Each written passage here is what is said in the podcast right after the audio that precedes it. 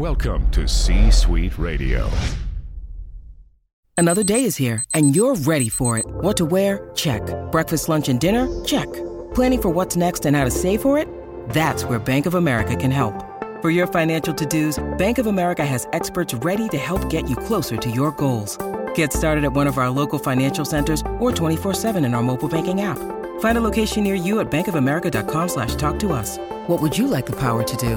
Mobile banking requires downloading the app and is only available for select devices. Message and data rates may apply. Bank of America N A, member F D I C.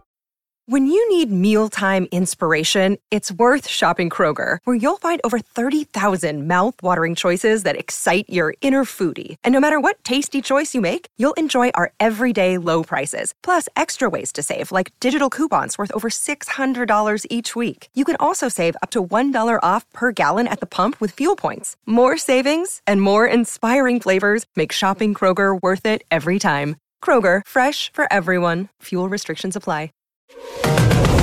It's time for another edition of the Brett Allen Show.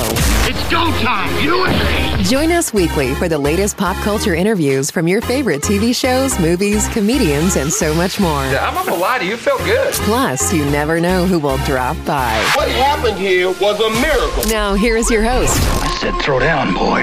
Welcome to the night's main event. Brett Allen.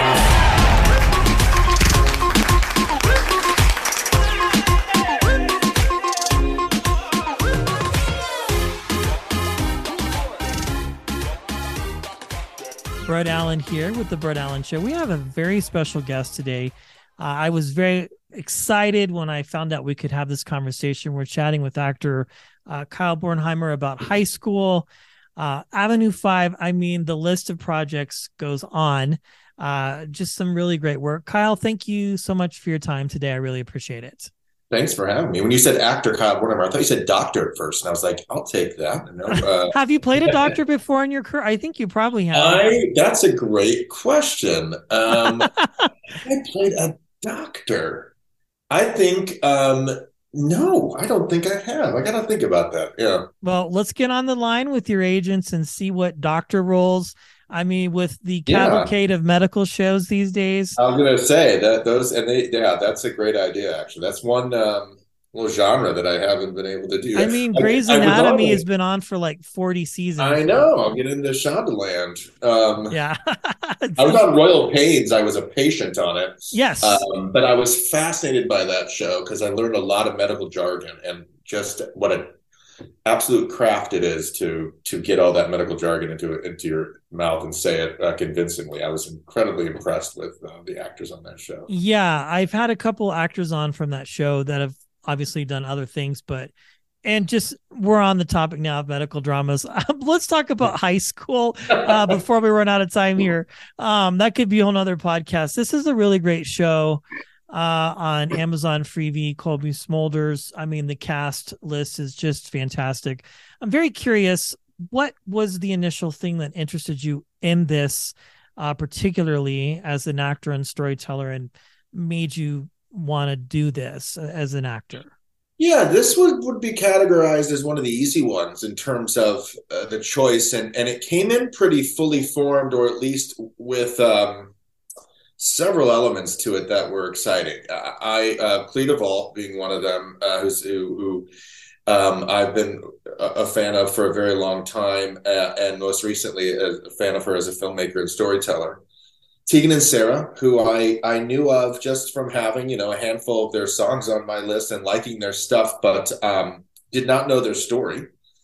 Um, and uh, then their book, which I read shortly after reading, um, after being introduced to the project. Um, And Cobie was uh, was also sort of, uh, I think, semi-attached at the time or or considering being involved as well.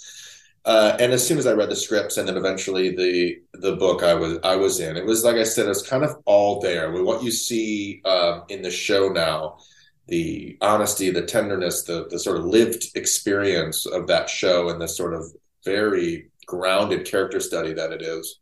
Was all there. And I then I'm also obsessed with the nineties and knew the sensibilities and the vibe of it would be in that independent film, independent mu- music world of the nineties, which is something I, I'm I lived through, I lived in, I, I'm still obsessed with. So it was really checking off so many boxes for me. And a lot of boxes I didn't even know that I, I wanted to have checked off until I, I was introduced to this project, like playing yeah. Father. Yeah, I know. I understand. It's interesting, um, you know, mentioning their story. This world that we live in, like it, it goes to show you that literally anything could happen at any moment. Um, a lot of people sit at home and wait for the phone to ring, uh, but you have to go out and make things happen, so to speak. You know what I'm saying? Um, yeah. Your career, as a perfect example, uh, being the fact that you have been a part of so many different uh, projects, uh, including a patient on Royal Pains, as we oh, mentioned okay. at the beginning, um, iconic part of your career. So I'm curious, like when you are looking at projects, you mentioned checking off boxes. This one obviously had key points for you. Are there one or two things that are n- non-negotiables for you as an actor that you kind of look at and go, okay, this is what's important to me uh, when I'm going to take my time and, and be a part of a project?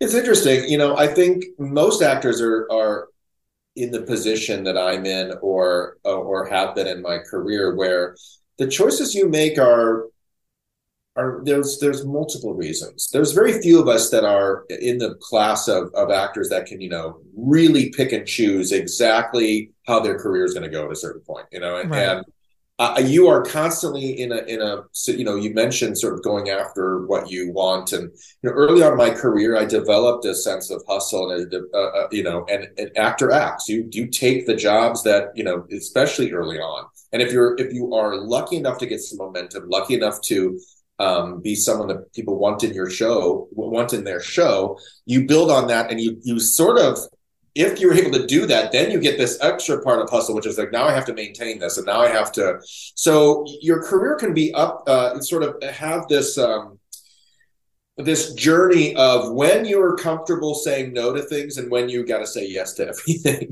And, you know, I think I can have those moments. I can have moments where I could be choosier, and I can have uh, maybe two projects in front of me that I, I can weigh the pros and cons of each. But I'm just as often in a situation where I'm glad to be considered at all. And, I, and I'm glad that I have a thing that I do that people want as a part of their show. So if I think I can make a role sing, if I think I can do something interesting with it, I think if I think it's in my um, place to my strengths, that's definitely uh, something I look for. But then like any other actor, I, I like to be challenged. I like to stretch out a little bit. I like to show people things that I haven't done before. And so that will play into it as well. I mean, often there'll be something I'm very, very interested in to stretch myself, and I'm not sure it's the right thing for me. Other times, there's times when it's something I definitely can do, but I feel like I'm going to repeat myself if I do it. And if I'm in a position where I can be a little choosier, then I will. Often I'm like, I, I really want to take this job. I really, I think it'll be a good opportunity for me, and it'll keep my career going, and I'll, I'll make it as unique as possible. I'll bring to it, you know, the same hard work I, I bring to anything else. Um, again, High School was the, was a magical situation because it was, uh, I, I wanted it the minute that I saw it, you know, I, I, I was interested, and I, and I, maybe I played coy at the beginning so my team could, could use that, but I, I, um, I definitely, I definitely was interested from the get go. Yeah. I mean, it's really such a good story. And as you mentioned, you do have this thing um, that a lot of actors do have that make people want to use you, because when you are playing these different types of characters, it is unique. You know what I mean? Like, it's not the same type. It's not a Kyle Bornheimer type. You know, they might put that on a casting list and you're like, well, if they did, just use me. You have my number uh, to do this. So when you are looking at these roles and you're choosing them, has there ever been one, I mean, that has solidified just for you personally, uh, your place in the industry and made you go, okay, this is definitely, you know, something that I am meant to do as a career and vocation? No, that's a great question. And I, and I, and I think it was very early on in the first sort of big opportunity I got after lots of medium and uh, opportunities and small opportunities, all of which were great and great learning experiences. But early on, I, I did a show for C B S called Worst Week, yeah. which was really my first big thing. And I worked very, very hard to get that. And one thing I worked on was what you just spoke of, is how am I going to stand out? How is my approach to this going to be different than what I think all the other guys are going to come in and do this? And um, I found what my thing was. I found what my, how I approached that kind of character. In that case, it was a sort of really sweet guy that was kind of bumbly and always sort of got in his own way. Um, and I just remember working from the place of, I know I can, I can come in there and show them something they haven't seen from anyone else. And I, and I use that um, often, you know, I, I, the same year I did a, a movie called She's Out of My League, in which I was to play kind of the opposite. This has now turned into what basically my career is, which is wonderful. I play either the world's nicest guy or the world's biggest jerk. And so I playing those two polarities is is fascinating for me to think about why I I I, I can do that so um, uh, effectively, apparently. But uh, also, A, it's given me two great tracks to kind of keep myself on career-wise. And I think what has kept me in the game and what has keeps me interested as a as an actor and as an artist and as an entertainer is finding unique unique ways into that, finding really human ways into that, finding experiences in my life that aren't just like, okay, what's the movie T V version of a jerk? Okay, no, where have I seen jerks in my life? And like, where have I been a jerk? And what are the unique things that people go, oh my gosh, I've seen that. And that's really how I've approached, you know, especially those two uh, types of roles. Is kind of what you spoke to, like, what is the unique way into this and what is the more honest way into this rather than what do I think people want to see? Yeah, honestly. And as we wrap here, I will comment on the fact, the one of the reasons why I love doing this and talking to actors, storytellers, is the fact that you can take a character that has been seen maybe a million times, the classic example, the bad guy, you know, the serial killer or whatever the case might be, and make this, or the hero guy, make them likable, make the audience like you, uh, and go, oh, wow, this is really cool. Uh, and we haven't seen it. And that's just, I think, a testament to your experience, your talent as an actor. And when they have twenty-five people come in and read, say, for a role like this, um, you can sort of finesse it and feather it a little bit and go, I'm going to make, and that's making the risk as and choice as an actor and sort of maybe ballparking it in a different way. And Definitely. It attracts the, the thing that you talked about earlier, right? Definitely. And you're building something with the, with your creative team already. You're building a real person, a real experience, and a new type of characters no one has seen, which is exciting for everyone involved. I love it. Well, everybody, please run out and watch High School on Amazon Freevee.